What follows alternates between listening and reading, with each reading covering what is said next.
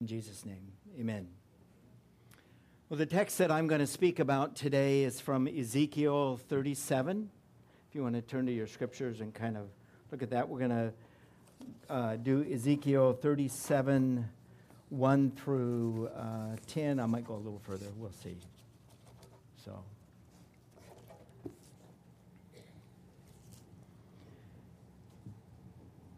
Ezekiel 37, 1. The hand of the Lord was upon me, and he brought me out by the Spirit of the Lord and set me in the midst of a valley.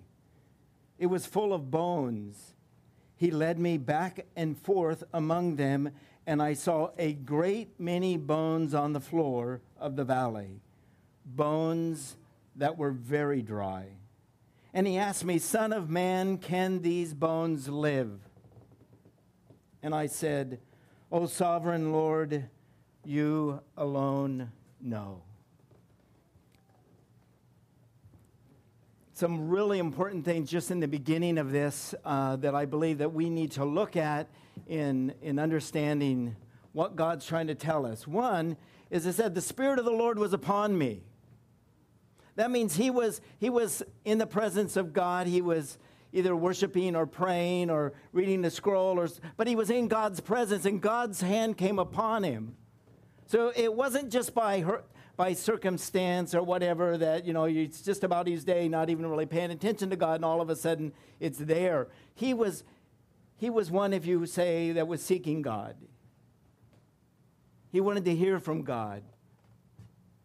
And if you read back through, he had heard from God a lot and spoke for God many times. But here he is again saying, the hand of the Lord was upon me.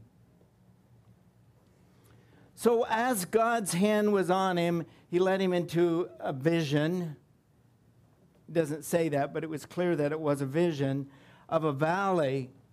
And he put him right in the middle of this valley. And then he started taking him around, showing him this valley. And what he saw were bones that were very dry.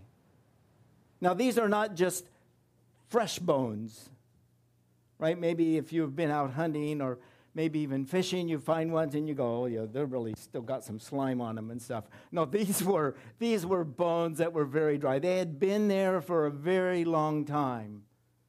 There was no life in them at all, not even any sign of life that was in them. And I think that God wanted to make it clear to Ezekiel, these were dead bones. There was nothing left in them. So he went back and forth across them. And God asked him, Son of man, can these bones live?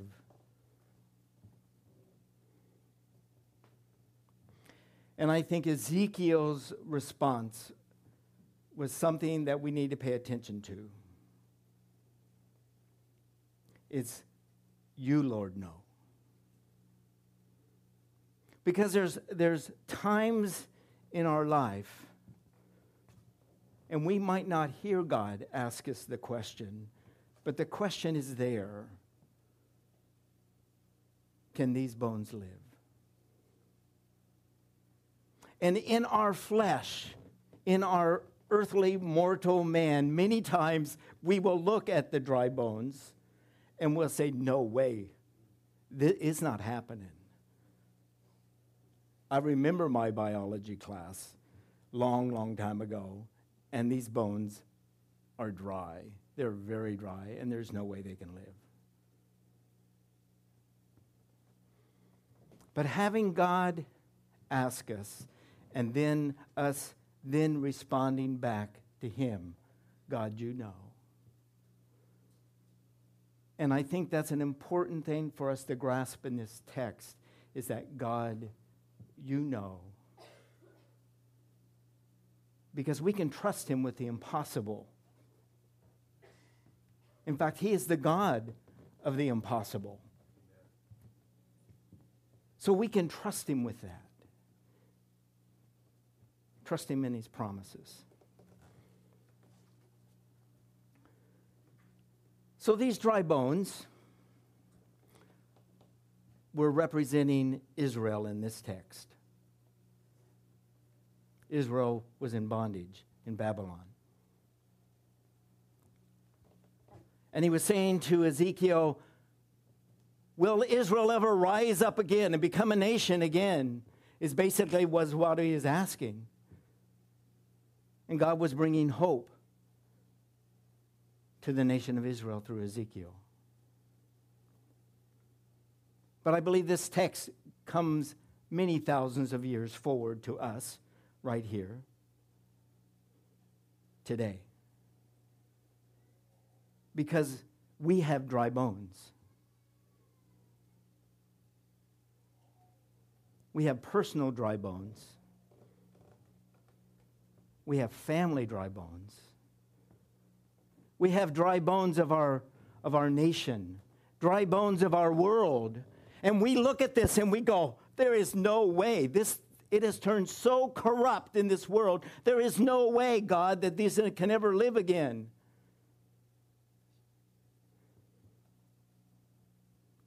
But our response should be turning to God and say, God, you know.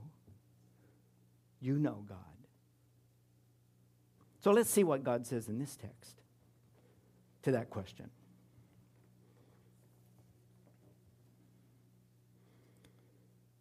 Verse 4, then he said to me, prophesy to these bones and say to them, dry bones, hear the word of the Lord. This is what the sovereign Lord says to these bones. I will make breath enter you, and you will come to life. I will attach tendons to you and make flesh come upon you, and you will be covered with skin. And I will put breath in you, and you will come to life. And then you will know that I am the Lord. So God had a response to this, to Ezekiel's, only you know, right? Because I'm sure that Ezekiel had the same thought that we was just talking about. Is like, I don't think so. I don't think these can live again.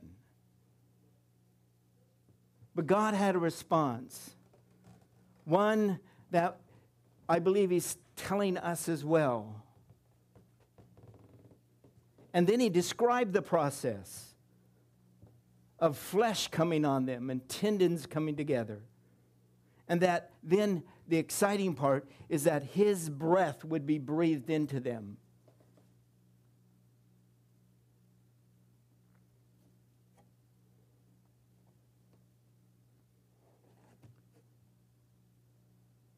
He asked Ezekiel, he said, prophesy to these bones. You know, I've always kind of wondered that. Because I know God can do all kinds of stuff, right? I've watched him do all kinds of stuff. But most of the time, out of his wisdom, he chooses to use people in that process. Remember the story with Egypt, right? Moses is at the burning bush. And God says, generally, I've heard the cries of my people, and I am going to go save them. And Moses is going, cool, God, you go, right? And then he says, now you go, because I'm going to save them through you. It's kind of what he's saying. I'm going to save them, but you go. And that's what he seems to do, and that's what he's asking Ezekiel here. Ezekiel, you prophesy to these bones. You speak life into them and through my name, like we sang in the songs, the name of Jesus. It is so powerful. The name of our God is so powerful. So you prophesy in my name to these bones, and you watch what I'm going to do. But we have a responsibility to prophesy, to speak to God, to speak to the bones about God.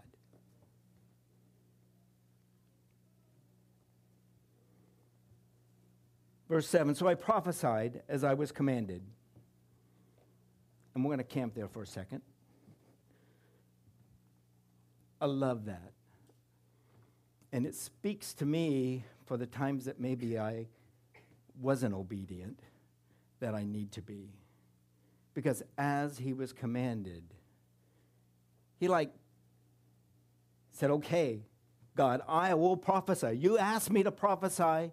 You commanded me actually to prophesy, and I'm going to do it as I was commanded. Just the beauty of being obedient to God, to His word, to what He's told us to do. And many times we don't hear like Ezekiel did, right, directly. But believe me, we have enough that if we can just obey what we've read in the book on a regular basis, we got plenty. We don't need a direct line to have Him speak to us directly. We got enough that He's told us about in His word that we need to just obey. Just because we've heard over years in church and reading the word, we hear it in our mind about obedience and what we're to do. And as we go further in this text, you'll see the importance of being obedient, because through His obedience, these bones came to life. Through the obedience of Moses going, even though he complained a bunch, he still went, right? He did complain a bunch. I'm guilty too. Many times they say, God, are you sure, God? Yeah, I'm sure. Are you sure? Okay. And I haven't done the fleece thing. I haven't put out the piece of cotton to see if we can have dew around and no dew on it, and vice versa, right? They didn't never do that, but let me tell you, I've thought about it, right?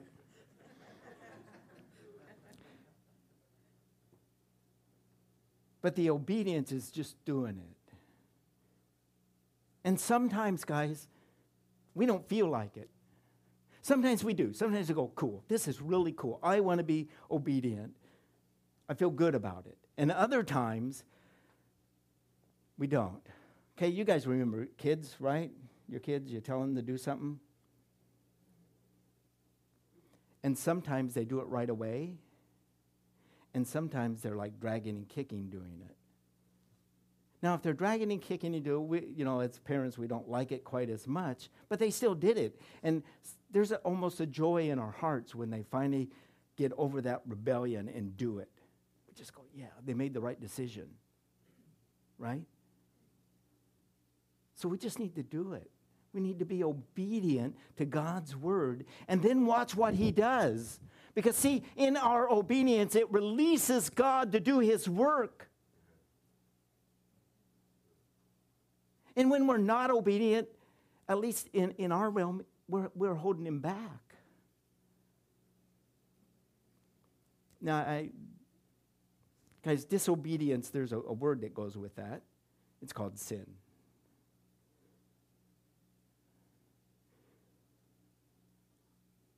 If God tells you to do something and it's clear and you don't do it, disobey, it's sin. And sin blocks our relationship with God. Just kind of like with your husband and wife, right, for instance. And it might not be sin, but what happens is, say you do something against your spouse, right? And you're in a little tough, right? Is your communication and relationship with them as good as it was before? No, you kind of bristle and you kind of go your own way a little bit and all that. That's the same thing with God, because it's relationship with God that we're talking about. It's relationship of hearing and communing with Him, and that sin, that tough that you had with God, saying my way's better than yours, breaks that relationship so that it's not as intimate as it could be. And when we go, just like we do with our spouses, and say, I'm sorry, can we work this out? Then it gets better. With God, you go to God and say, God, would you forgive me? I don't like this not being in good relationship with you. Have you thought about it that way, by the way, guys? Not liking the separation, just like with husband and wife or friends, you don't like it. And you say, God, I don't like this where I'm at with you right now. Would you forgive me? I want to be back into that intimate relationship. So be obedient. You will see God move his way in obedience.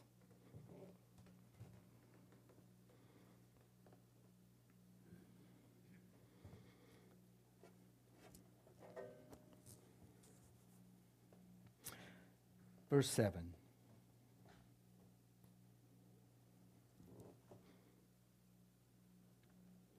So I prophesied as I was commanded, and as I was prophesying, there was a noise, a rattling sound, and the bones came together, bone to bone, and I looked, and tendon and flesh appeared on them, and skin covered them, but there was no breath in them. So as he was speaking, he saw what the marvelous work of God coming. He saw God's hand moving. You know, we many of us have invested time into people's lives. And sometimes it's unfruitful. And sometimes it comes to fruition. And we smile and we go, God, thank you so much. It's so good to see this person growing and maturing in Christ and being successful. It is so good. And I think that's what Ezekiel, he was seeing these things come. He was prophesying and he's going, wow, this is really cool. Now, there's something interesting also with this text is that it spoke of four different things that was happening, okay? Four different things that were happening. And there was tendons, and then there was flesh that came on them, and then there was skin, and then there was breath, okay? And it's interesting that fours in the Scripture talk about completeness. And I think God is telling us also that in this, because God wrote the text, right? He did use people to write it, but he wrote it, right? He's telling us that as I do the work, not you, not us, but as I do the work through you, it will be complete. Not an incomplete work. You know, there's many things that we seek out in life that are not God-supported, right? We find our comfort in other things besides God many times. But we find that as we seek those things out, no matter what they are, they work for a season.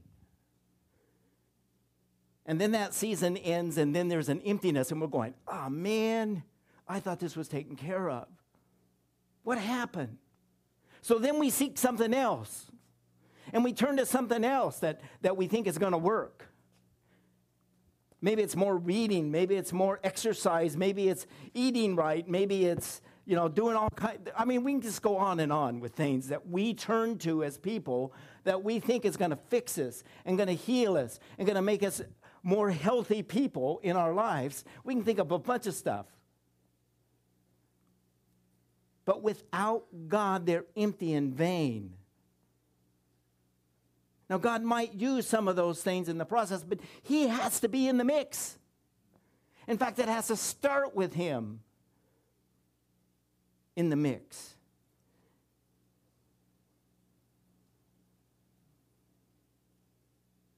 Because he's the only one that does complete healing.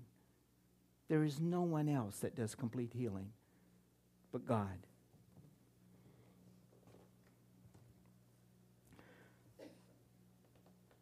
Also, you notice in this text, it said there was a noise, a rattling sound, and bone came to bone, and tendon and flesh and skin appeared to them, but there was no breath.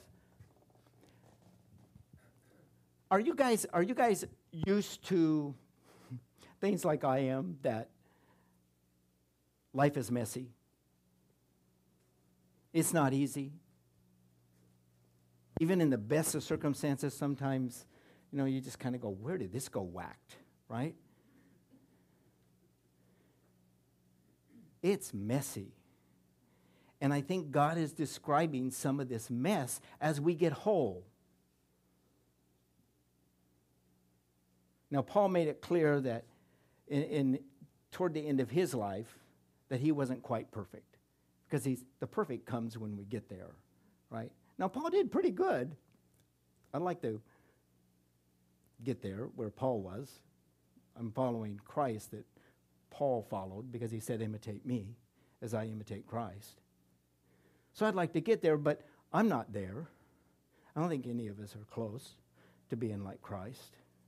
But he's making us that way day by day. That's what the scripture says, day by day. And in the middle time, it's messy. And sometimes we're more of a mess than others. Ask my wife. Some days I'm really a mess. And she goes, "Are you sure God called you?" No, she probably doesn't say that. I'm saying that, actually. She doesn't say that at all. But I think that because I'm just going, I'm a mess. And I should have it more together. And then sometimes even we watch people come into the church and they accept Jesus Christ and, you know, we're all excited. But then, you know what? They've got to shed the old self. They did all the other stuff in the world that they were used to. And they got to get rid of those behaviors and bring on the behaviors and characters of the kingdom of God instead of the kingdom of this world. And believe me, that is messy. And they make a lot of mistakes in coming into the kingdom. And I think God's telling us it's messy. It's noisy. And can you imagine watching? I mean, think about this, you know.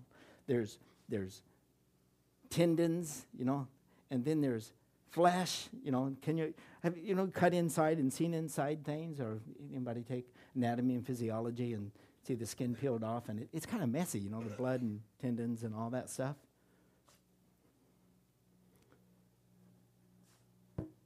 That's us learning about the kingdom. That's the other people learning about the kingdom. And I think it's important for us to remember that. One of the prayers that I pray on a regular basis is, God, let me not forget where you brought me from.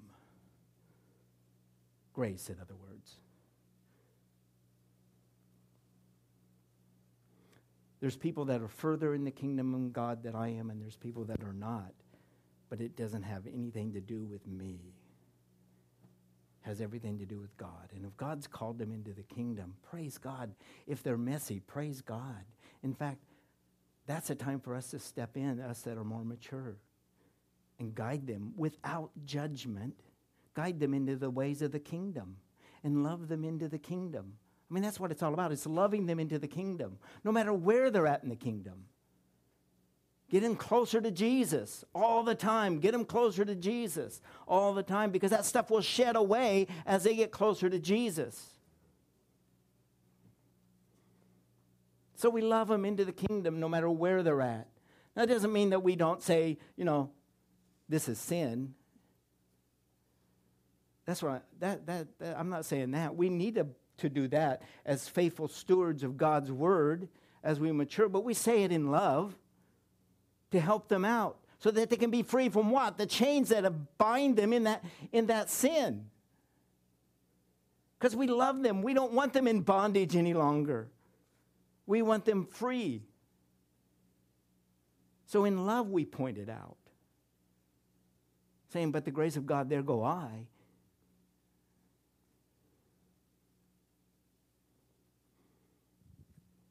Oh, but the grace of God, there go I. You know, some of this messiness also sometimes is with our own dreams, the messiness of our dreams, the messiness of the visions that we had for us in our life and where we're going and what we wanted to do and all of the changes and everything that's going on. And then we're just going, God, what happened to this vision that I had? What happened to these dreams I had? And then submitting these to God, putting them under his rule, and then the messiness of us sorting out what was our desires and wants and what is the kingdom desires and wants in the midst of those dreams and those visions for our life. That is messy, because we have to lay down some stuff. God asks us many times to lay down things that we've had dreams for because they don't align with His kingdom. The messiness of watching people, other people, come under the rule of God. It's hard for us. But we must not be judgmental, because we were there too. Love them into the kingdom. In Genesis 2:7, it talks about a two-process of God forming man. He made the man, right? Out of dust and dirt, and formed him, right? So that was the first process. The second process was they breathed into the man. And we read, we haven't got quite to the breath, but that's where we're going.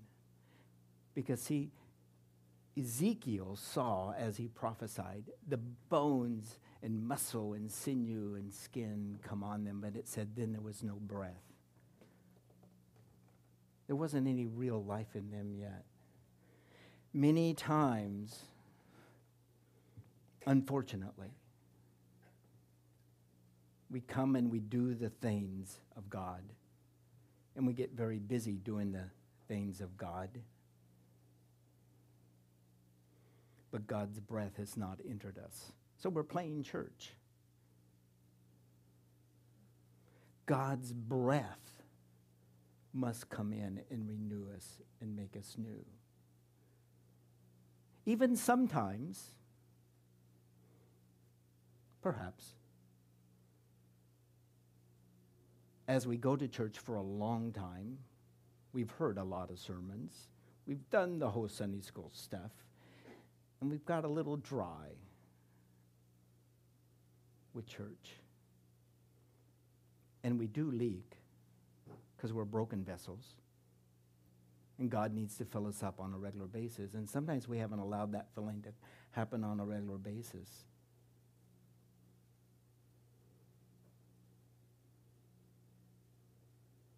So we need to be refilled. Being filled with the Spirit is a daily thing. It isn't a one-time event.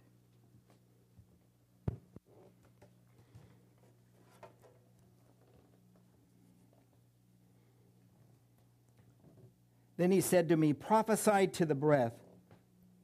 Prophesy, Son of Man, and say to it, this is what the sovereign Lord says, come from the four winds, O breath, and breathe into these slain that they may live. So I prophesied as he commanded me, and breath entered them, and they came to life and stood on their feet, a vast army. This one is full of all kinds of things that we can talk about in the kingdom.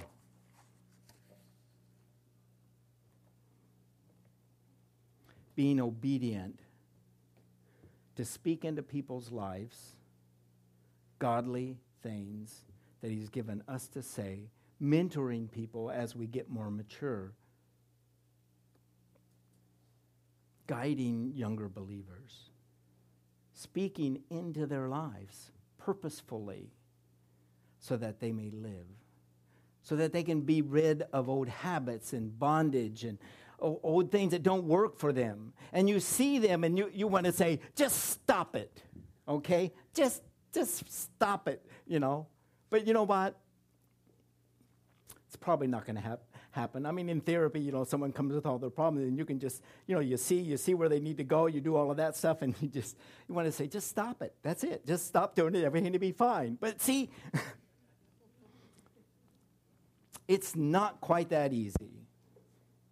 So you have to guide them and direct them and mentor them. And you need to speak to them the word of life that comes from God's word about good character, about good values. I mean, there's so many good principles in the kingdom of God. It's incredible that, see, it is a spiritual thing. It is so exciting, but normally it affects society as people turn to God because they're better people.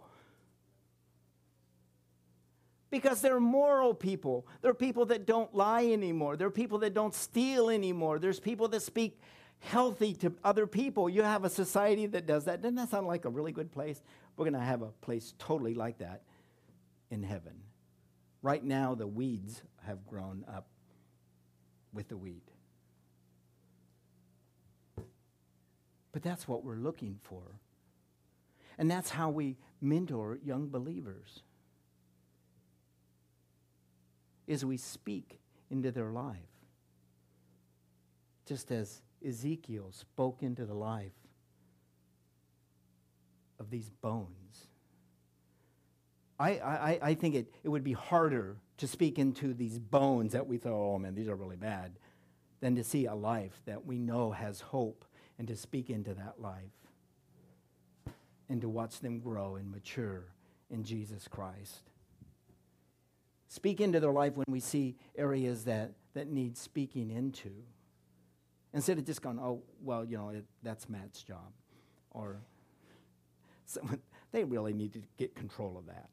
And then we don't say anything. You know, if we love them, right, we will speak into their lives. We won't just let it go. I mean, is that being responsible? To just let it go? But in love, with all grace,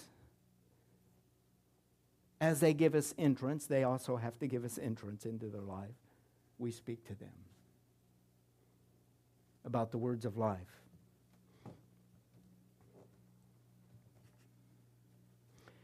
Again, in this text, it says that God told him to prophesy, and he prophesied. So there was obedience involved. And I see that theme throughout this is obedience to God, obedience to God, obedience to God.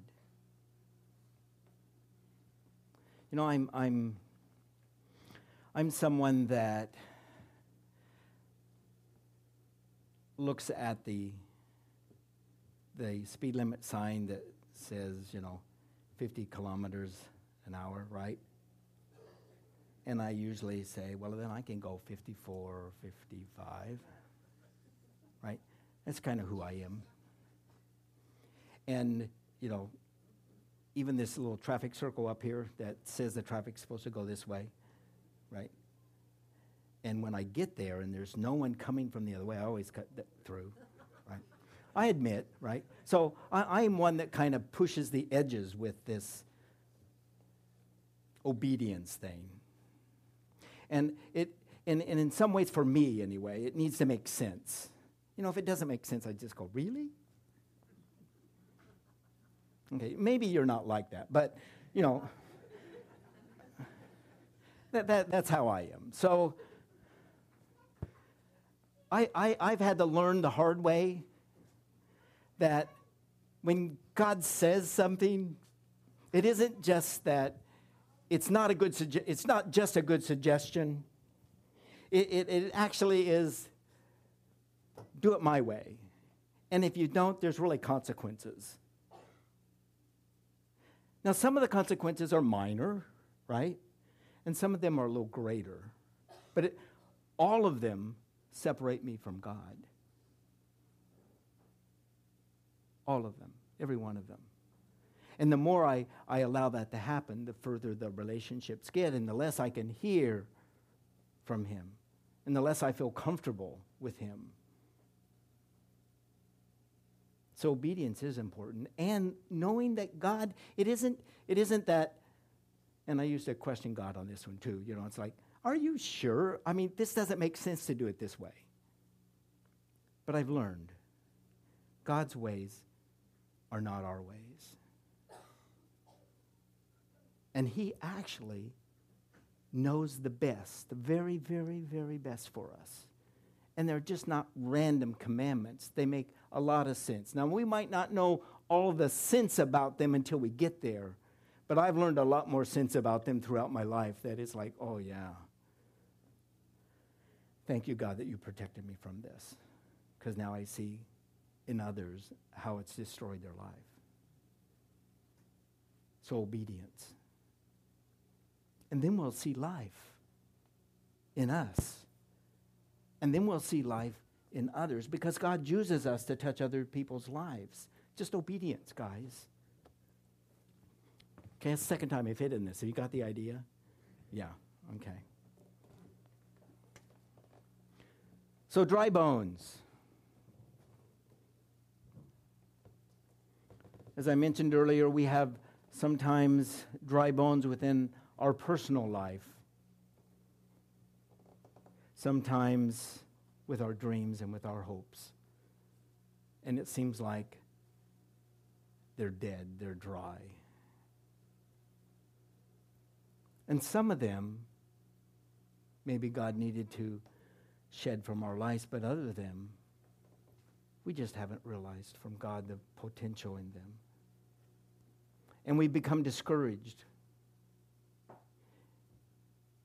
But God says, as he said to Ezekiel, prophesy to them, speak to the dry bones. It might be work and career that are dry. And you just go, there's no way this is going to work out for me, for my life. And God says to you today, speak to those bones. Prophesy to them. Have hope. Because that's what that is. It's hope. Because God moves. God wants the very best for you. He does have a plan for your life. Maybe you have personal struggles that you have struggled with for years. And you just go, it is what it is. And they're really dry bones to you. I want to tell you this morning, don't believe the lies of the enemy when he speaks those things. God wants to come and heal. He wants to set you free from your struggles. He wants us out of bondage, out of the chains. He has spoken that so many times, that hope he has of new life within us. That's his desire. So don't believe the lies of the enemy, especially in this area, because this is the one that Satan hammers us. But you've been struggling this for years. And why do you believe God's gonna go now? And then we use some religious terms, especially with personal struggles. We say, this is my cross to bear. And I believe Satan is using partial truth within that, because Jesus also says he's brought new life and a new heart to you. And if it's about a struggle that you have with sin or any other thing, God wants to heal it. Just believe it. God wants to heal it. Don't believe the lies of the enemy. It's your cross to bear. Yeah, there might be other crosses to bear, but not that one. If it's with sin, that is not a cross to bear for your life. Or you're struggling with other things personally along those lines, God wants and desires healing for you for those things. They might have been dry bones, but God says, prophesy to them. Speak my life into them. Let me breathe life into them. Let me breathe life into them. Maybe it's with a spouse. And you've been waiting for years for God to change them. You've been praying and doing all this stuff. You've been doing the quote, right stuff, and I'd say it's time for God to move in to that area. Prophesy. Say, God, you promised. You brought hope, and you have a plan for my life. You want healing. You want change. God, do it. I release it to you, because many times we get in the way of that happening, because we're trying to fix it. okay? Let God fix it. And I know many of us struggle with our kids, where they're at in God, what they're doing, what they've chosen. Those could be your dry bones today. Again, prophesy into it. Prophesy God into the situation. Say to the dry bones of your children that you see they're going the wrong ways or doing the wrong things or those things that parents see so clearly, and say, God, let this come together, muscle and sinew and tendon and flesh, and then breathe life into it, God. Beseech the throne of God for these children. Some of us even have parents. I don't, praise God, that didn't accept the Lord, but some of us do. And it's hard. It's hard for us to watch. But I would say have hope. Have hope. Have hope. Speak into the situation to God. Prophesy into it. Love them into the kingdom. Don't beat them up with the word of God into the kingdom. But, by the way, that won't work. I used to be called a Bible thumper in high school. And that's because I carried my Bible everywhere, for one, right? And then for two, I misused Scripture to beat people up. I wasn't loving them into the kingdom at all. I was beating them up, hoping they'd come in. Now, if I would have known those words then, I wouldn't have done it that way.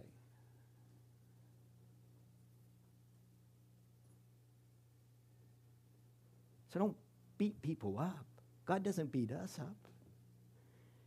He lovingly points out our sin and tells us to change and brings us into the kingdom as we accept him.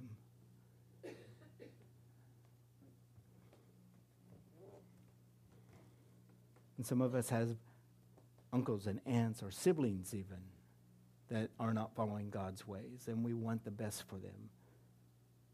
So we need to prophesy into their lives in the name of God. Speak to them in love. Pray for them a bunch. You know, prayer does work. Now, many times we pray and we pray and we pray and we pray, and you say, God, I've been praying all month for this and it hasn't happened. Are you ever going to do this? Right? And sometimes we have to journey with prayer a long time. I have an adult son. He's almost 40 this year. And he has recently, the last probably 8 or 9 years, come back to where God's in his life and he's trusting God more. But those, you know, that means there was a season in his late teens and 20s and early 30s that he was fighting hard against God. Really hard. And my heart was broke. And I was pastoring a church at the time. And some of the people there wanted me to slam my son. And I wasn't willing to do it because I wanted to love him into the kingdom.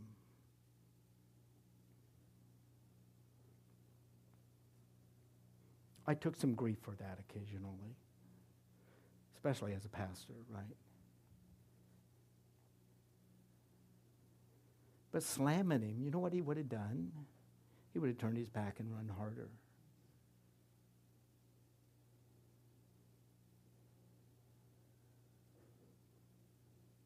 Love him into the kingdom. Be truthful. Point out sin, but do it in love. And one thing that I have learned is generally people know when they're in sin. Okay?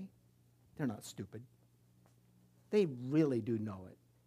Even unbelievers know that it's wrong to have an affair. Okay? So beating them up about having an affair doesn't really accomplish much. They already know that, and they're probably already beating themselves up. So let's go alongside of them, love them, and teach them how to get out of that situation and ask for repentance and restore their marriage.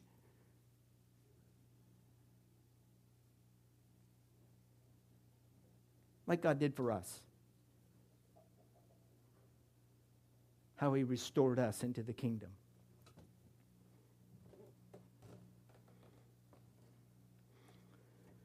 Then I think we, especially, and within Canada, it's not as new, but in the United States, it's fairly new what's happening with the church in the state, right? It's getting more divided, and it's really clear how divided it is. And it is a sad state of affairs. But I say it's time for the church to rise up and be the church. It's time for the church to rise up and be salt and light. It's time for the church to actually be the church. Maybe it's not popular to go to church anymore, and it's getting more like that, guys. And actually, I think that's good, because then maybe we'll start behaving like the church so that we can be salt and light. Right now, a lot... They can be accepted in any of the quarters of society, especially in North America.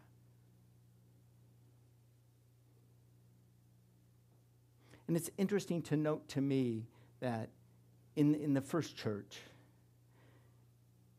when things were getting, it was clear that there was a separation between the church and the world. It said that the people were afraid to go to church. I don't know the exact text of that. Maybe you can help me with that, Matt. Anyway, but it says that in Acts, that the people feared it to be associated with them. And you know why? Because remember Ananias and Sapphira, when they lied to the Holy Spirit? Not to man, but to the Holy Spirit. And God made an example of them. Let me tell you, people were afraid. It's like, do we want to really be Christians or not? There's a cost. And there is a cost, and it will cost your life, but it costs your life to live for the kingdom of this world, and we'll start living for the kingdom of God. We have to die. Not literally like Ananias and Sapphira, but we have to die. Die to ourselves and live to God. We need to be bones that were dead and very, very dry and come back to life. In God, by his strength, by his completeness. So within our government that looks so terrible in North America and other parts of the world, we see things falling apart. We need to start having hope for them and pray for them that they might follow God's ways. It tells us in the scripture to pray for our nation. And then it goes on, there's actually a promise that it may go well with you. So pray for them. Pray for all of the people that are part of the government in Gibson's, on the Sunshine Coast, in BC and in Canada and North America, and then include the world. Have hope and believe that God can touch them. And you might go, oh, no, God can't touch those stupid politicians. They are about as corrupt as they get. They're dry bones. And we know what God does with dry bones.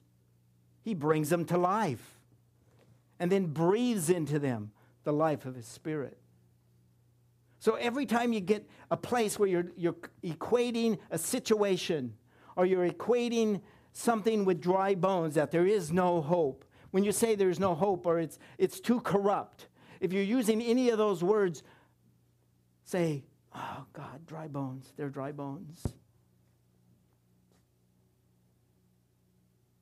God, go into these dry bones and redeem them for your kingdom.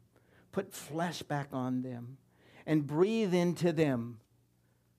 Breathe into them anytime that you think that situations are hopeless. And if you're using anything that says, this is hopeless. Now, I'm not speaking about pie in the sky by and by, right?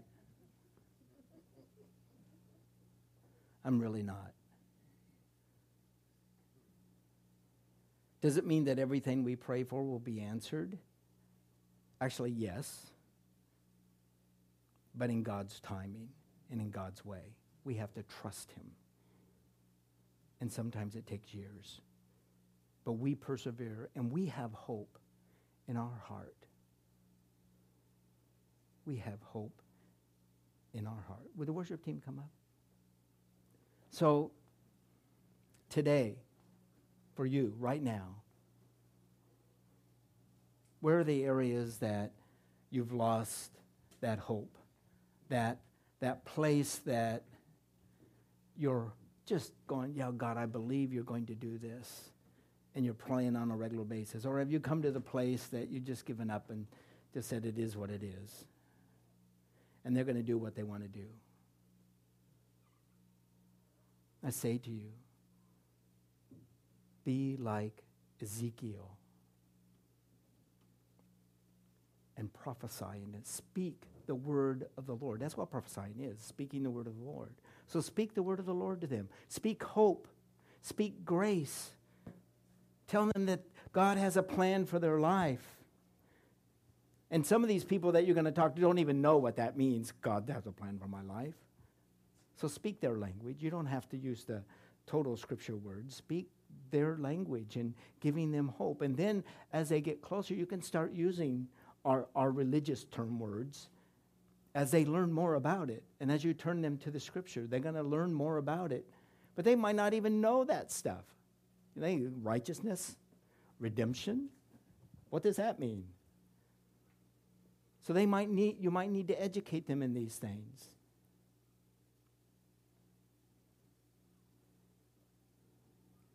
But have hope for them. Don't give up. Walk the faithful. Walk to the end, having hope for your life, for those around you, and for our world. Have hope. Because we're it, guys. If we don't have the hope, let me tell you, the world is going to hell in a handbasket. Because we're the redemption for this world. Us, because God uses us. This is what he's got. So he needs us to have hope for them. So hope for them. Amen.